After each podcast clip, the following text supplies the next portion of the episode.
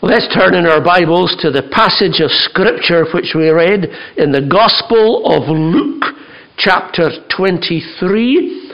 And as God would help me, I'd like to concentrate on verse 33. But we'll read from verse 32. Luke chapter 23 at verse 32. Two others who were criminals were led away to be put to death with him.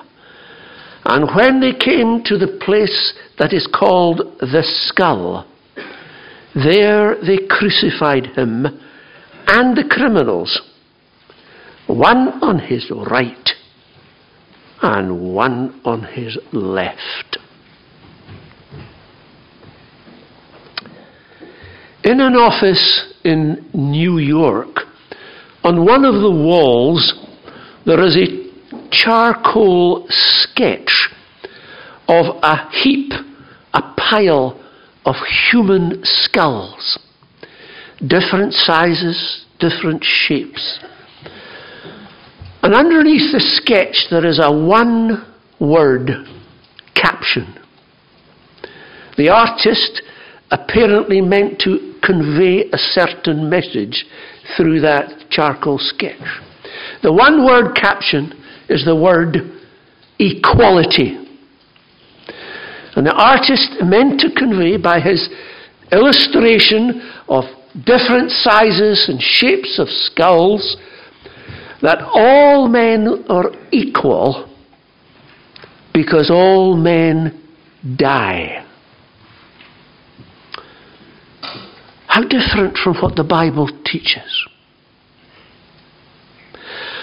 All men die because of sin. That's why we die. I've entitled this sermon, Three Men on a Cross. And they're all dying the same way, and they're all dying because of sin. And yet, there is all the difference in the world between these three men. All dying the same way for this, through, for, through sin, and yet they're all so different. Because one died in sin, one died to sin, and the one in the middle died for sin. Let's look at each of them. First of all, the one who died in sin. What was his life like? Well, he was born in sin. He was like you and me. He did not fall into sin. He was born in sin. You and I do not fall into sin. Adam fell into sin. Adam was created holy and he fell into sin. But you and I don't fall into sin. You and I are born sinful. We are born in sin. Just by being born into this world, we have inherently an inbuilt bias and prejudice against God. We don't like God interfering in our lives. We think life, we, sh- we, in, we should be in control of our own lives and do what we want. We don't like interference. We don't like being told what to do with our lives. But our lives belong to God. God gave us life. And we have this inbuilt prejudice against God towards ourselves. And by nature, we can't see it. By nature, we don't see that. We can be told it, but we don't like it. Born in sin. But he was not only born in sin, like you and me, he lived in sin. And he lived in sin because he was born in sin. It just comes naturally. You don't have to do anything special to be a sinner. Just do your own thing. Just do what you want. Do what you feel comfortable with. We're born in sin, therefore we naturally live in sin. It started just like that with him. And for him, it led him to a life of crime and violence. Some versions call them criminals, others call them malefactors. The original word means killed to steal. A life of theft. And he wouldn't stop killing somebody just to steal. He became so depraved, so corrupt, that society, sinful society itself, civilized society, said, better rid of such people. And the Romans, as you know, invented crucifixion for such. Born in sin, lived in sin, died in sin. He died in sin because he lived in sin. It's a natural progress. Born in sin, live in sin, die in sin. It just happens. It just takes place. What is it to die in sin? What have you to do to die in sin? You don't have to do anything. To die in sin is to die without forgiveness of sin. To die in sin is to die without repenting of sin. To die in sin is to die without a change of heart regarding sin. It's to die without your life being changed. It's to die without your heart being changed. It's to die without your mind being changed with regard to sin. You see, as we've said already, naturally we oppose the teaching, oh, you're a sinner. I don't know how many times people have said to me, even, don't you dare call me a sinner. We don't like it. However true it is, we don't like it. We don't want it. But that's a procedure. That's what happens. Born in sin, live in sin, die in sin.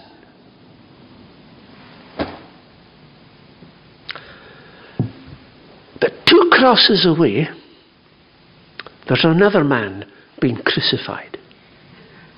He did not die in sin. It's wonderful news, that's great news. He didn't die in sin, he died to sin. The Bible tells us in Romans 6 How shall we who have died to sin live any longer in it? It's a biblical term to die to sin. What about him? How was he born? Was he born? Was he born the same way as the other person? Exactly the same way. He too was born in sin. Exactly the same as the other thief two crosses away. No difference by birth whatsoever. Our Bible tells us we are all saints and sinners. Get this? Saints and sinners are all by nature children of wrath. The wrath of God is upon us by nature. And that's what's so worrying about going up to somebody and saying, Hey, God loves you. Oh, my Bible says we're under the wrath and curse of God until, until we repent. this man, under the wrath of God, a child of wrath, even as others. There is no difference between saints and sinners by birth. Saints are not born special. Saints are not born different. Saints are still sinners. And a lot of people don't get that. They think once you're converted, never will you sin again. Oh, how wrong. How wrong can you be? You, so you say, what's the difference? The difference is this saints repent of their sin, saints are sorry for their sin. I used to think a Christian was someone who repented of their sins. I'm changing my mind. I think now a Christian is a person who is repenting of their sin. Repentance is not something you do once at the beginning of your Christian life. Repent, we repent continually. Do you know why? Because we're continually sinning. The difference between a, a, saint and a sinner is a sinner is fighting against sin.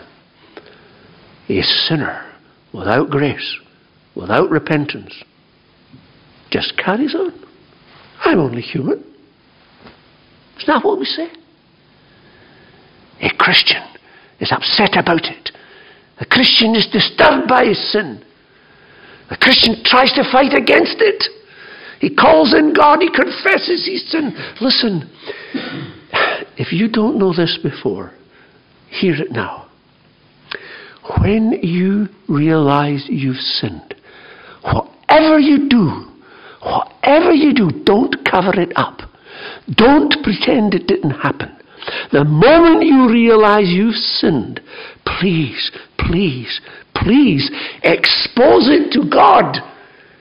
Tell it to God. And He will forgive if you only believe. This man left God out of his life. This man, like the other thief, had his own agenda. He too was violent. He too was a criminal. He too killed to steal. He too did his own thing, just did what he was comfortable with. Born in sin.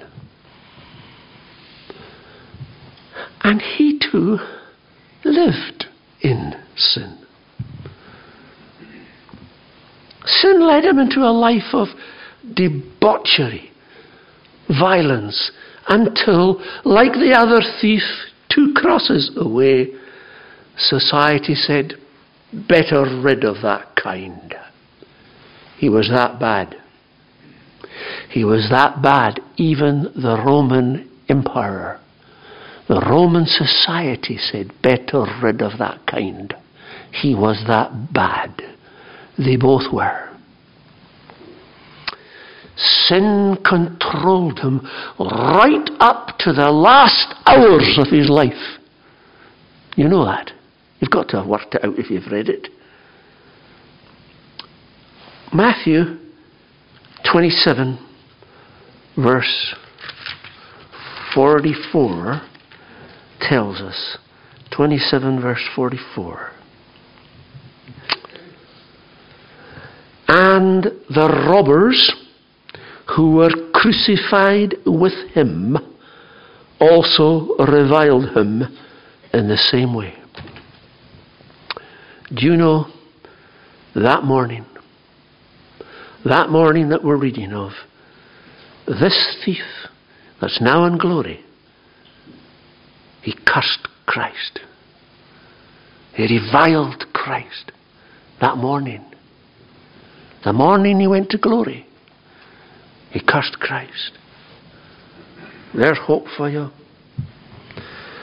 Something happened. It can happen quickly. Born in sin, lived in sin, but died to sin. What do we mean? What do we mean, died to sin? Well, let's try and work it all out. I'll put, put it this way four stages. First, he saw what was the change that came over him? We've mentioned that already.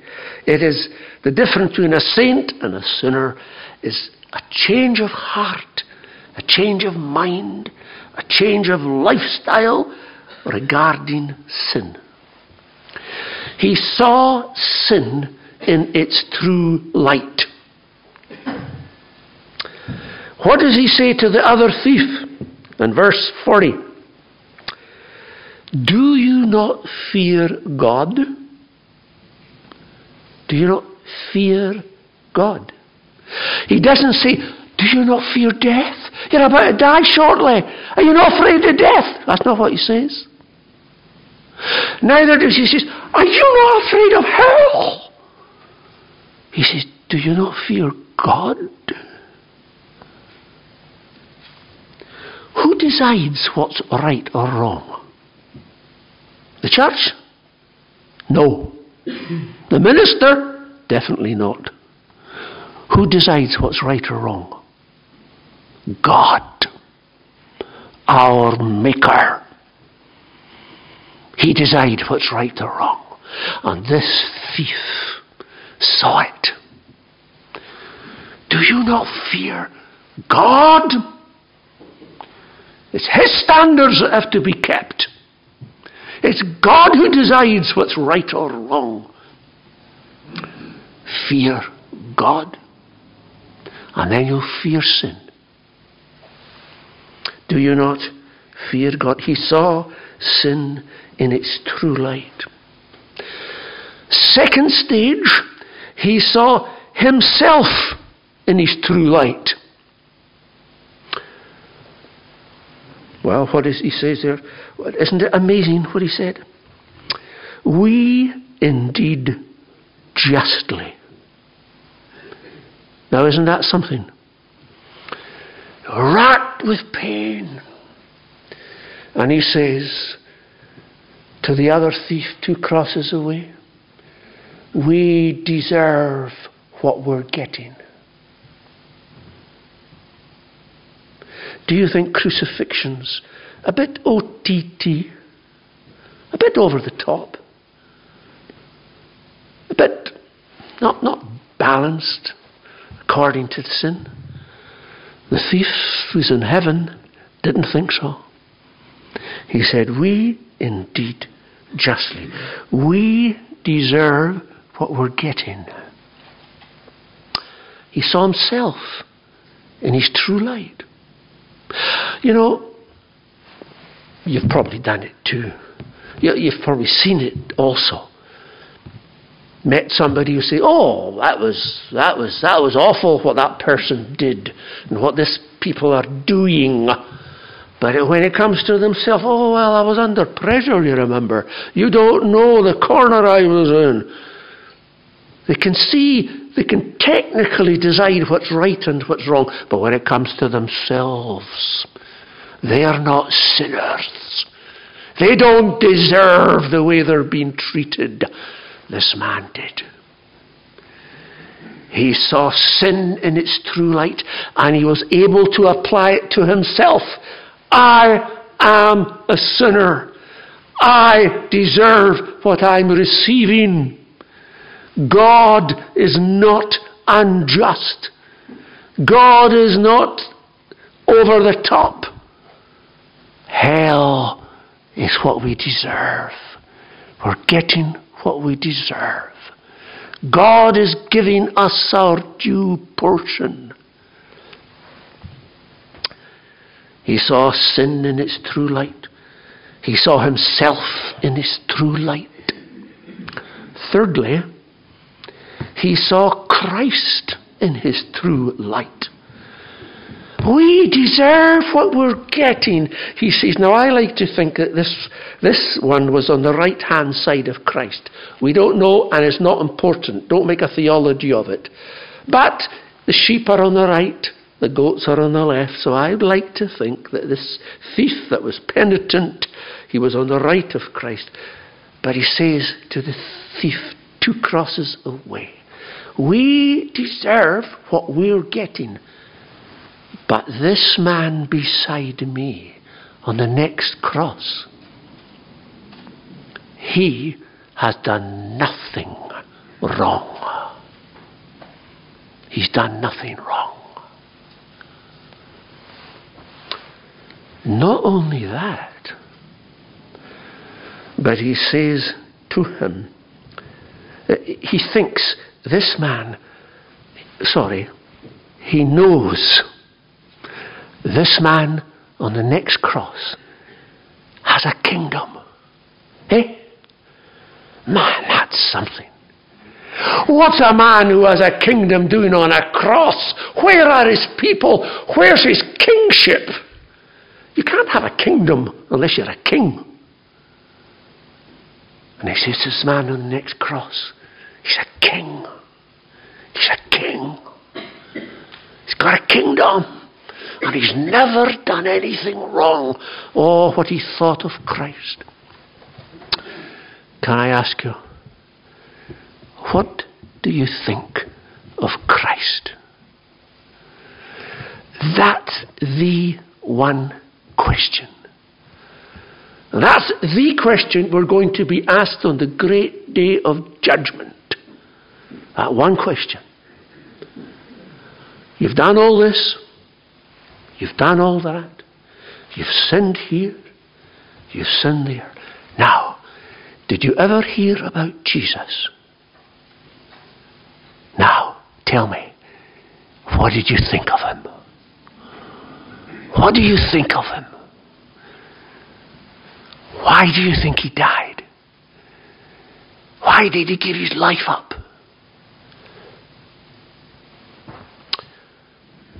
The one who died to sin, saw Christ in his true light. He saw sin in its true light. He saw himself in his true light. He saw Christ in his true, true light. But he saw something else, which the other thief didn't see.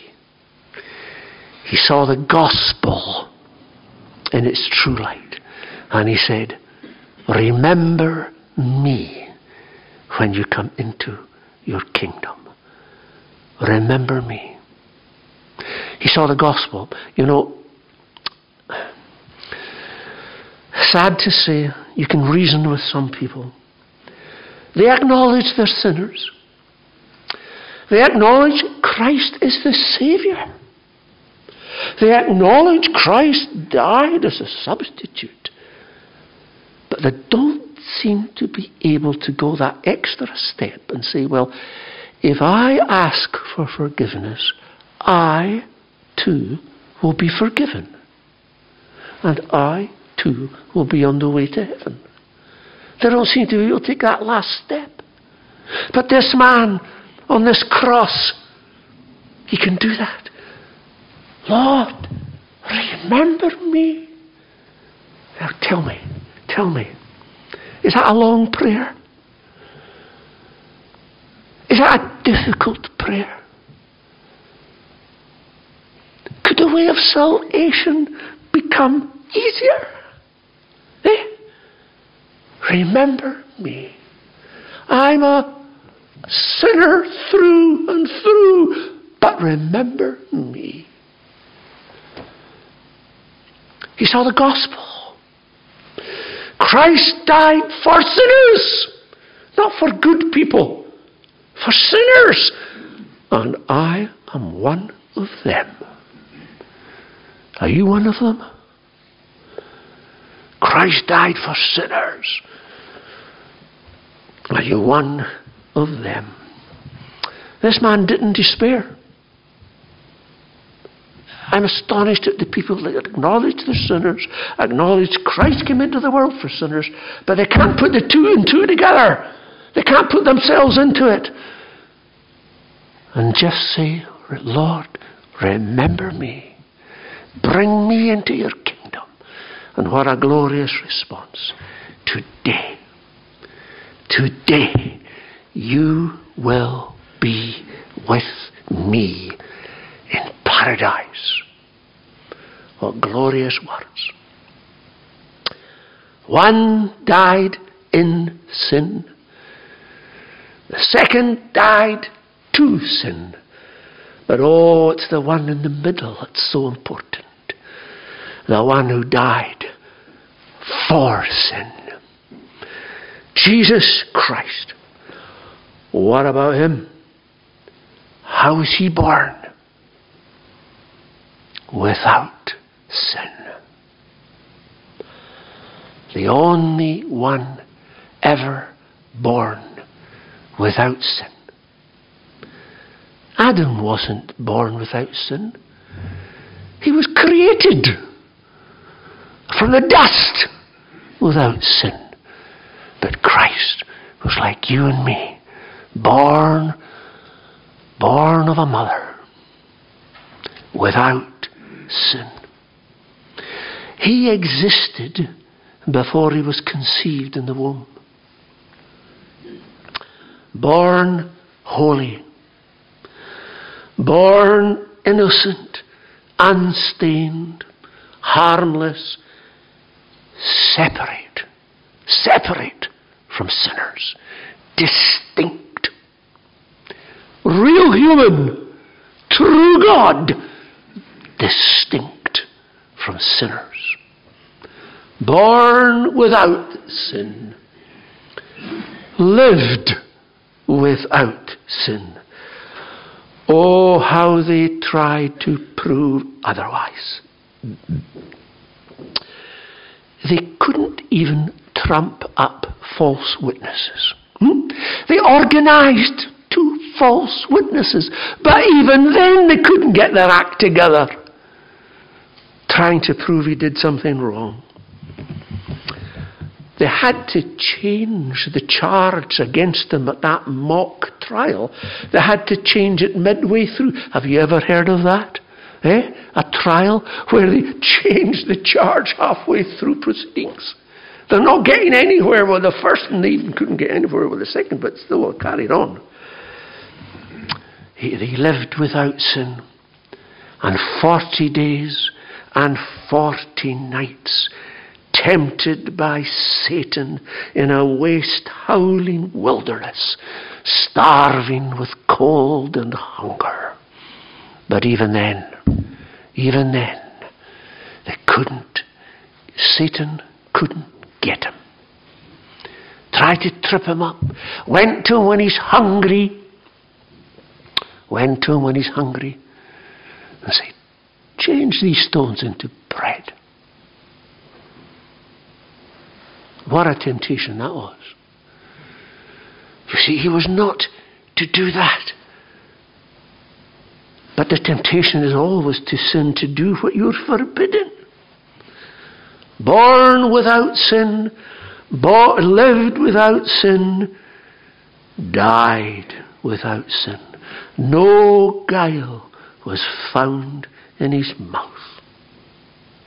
Racked in pain, being given vinegar to drink when he's thirsty. What does he do?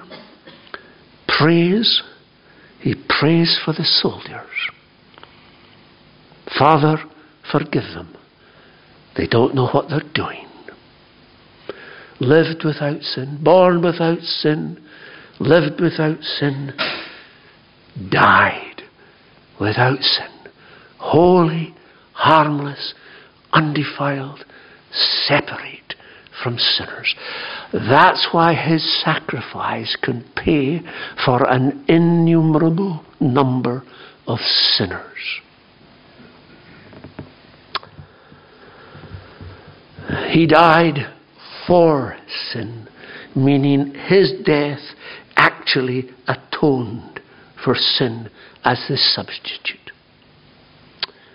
One man, one black man, appeared to the Kirk session wanting to come to the Lord's table. But his English was broken and he wasn't getting on very well explaining his experience. Until finally he just said, when they asked him, How do you think you're saved? And he said, He die, me no die. That's it. He die, me no die. Christ's my substitute. He died in my place. Wonderful. And as we said already, we said this morning, the evidence, he rose from the dead. That's how we know he paid for sin. He rose from the dead. Every time you touch a coin and you see the date, ask yourself, where did that date come from?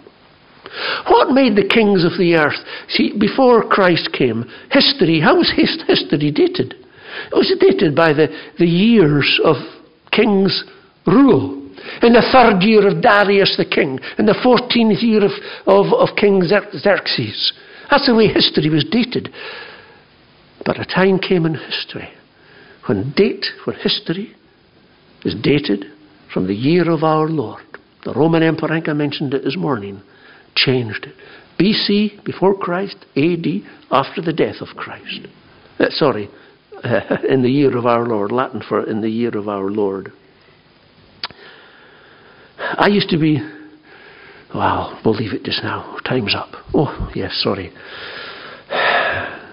The resurrection, the resurrection of Christ verifies that everything Christ said was real, true, meaningful. What's the result as we close? There's three men on a cross. Who do you see in the middle? Who do you see in the middle cross? Christ secured sinners through his death and resurrection. He secured their salvation. You can be safer in Christ than Adam was. You are safer in Christ than he was. But you must see Christ as he is. And you must relate to him. You must call upon his name. You must say, Lord, remember me. I'm not worth it. I don't deserve it. I'm a sinner through and through. But remember me. Remember me. May God, the Holy Spirit, make His word, His truth, effectual to every one of us here. Let's bow our heads in prayer. Our Father in heaven, we pray that you would take the things of Christ and make them ours here tonight. May we not delay it. May we not put it off. May we put our trust alone in Jesus. Hear us in mercy, answer us in peace, as we pray only and all in the name of our Lord Jesus Christ. Amen.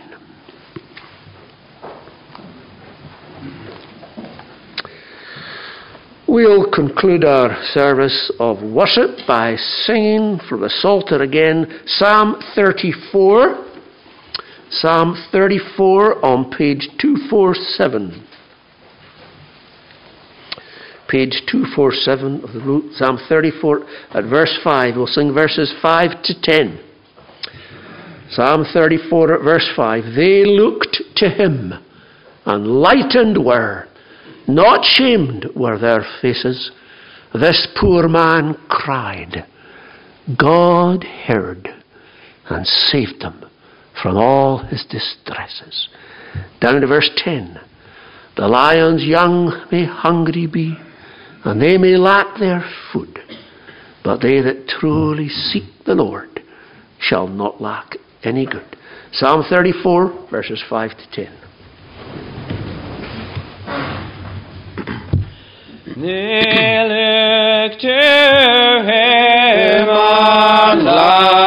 and were not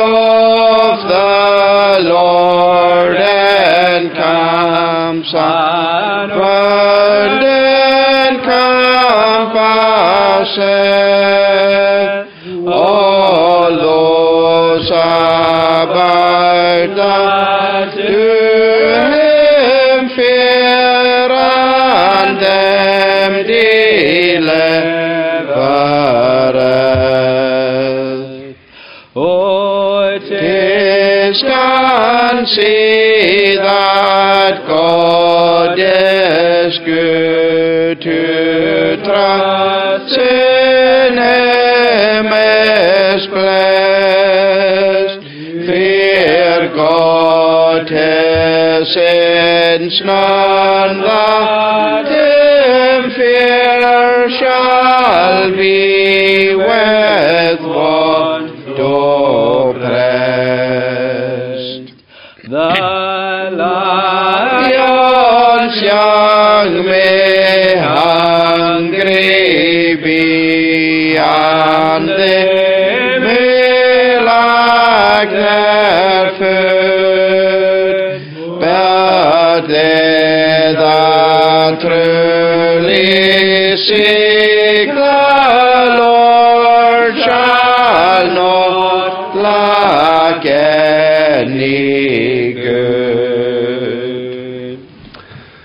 The grace of the Lord Jesus Christ, and the love of God, and the fellowship of the Holy Spirit be with us all, now and forevermore.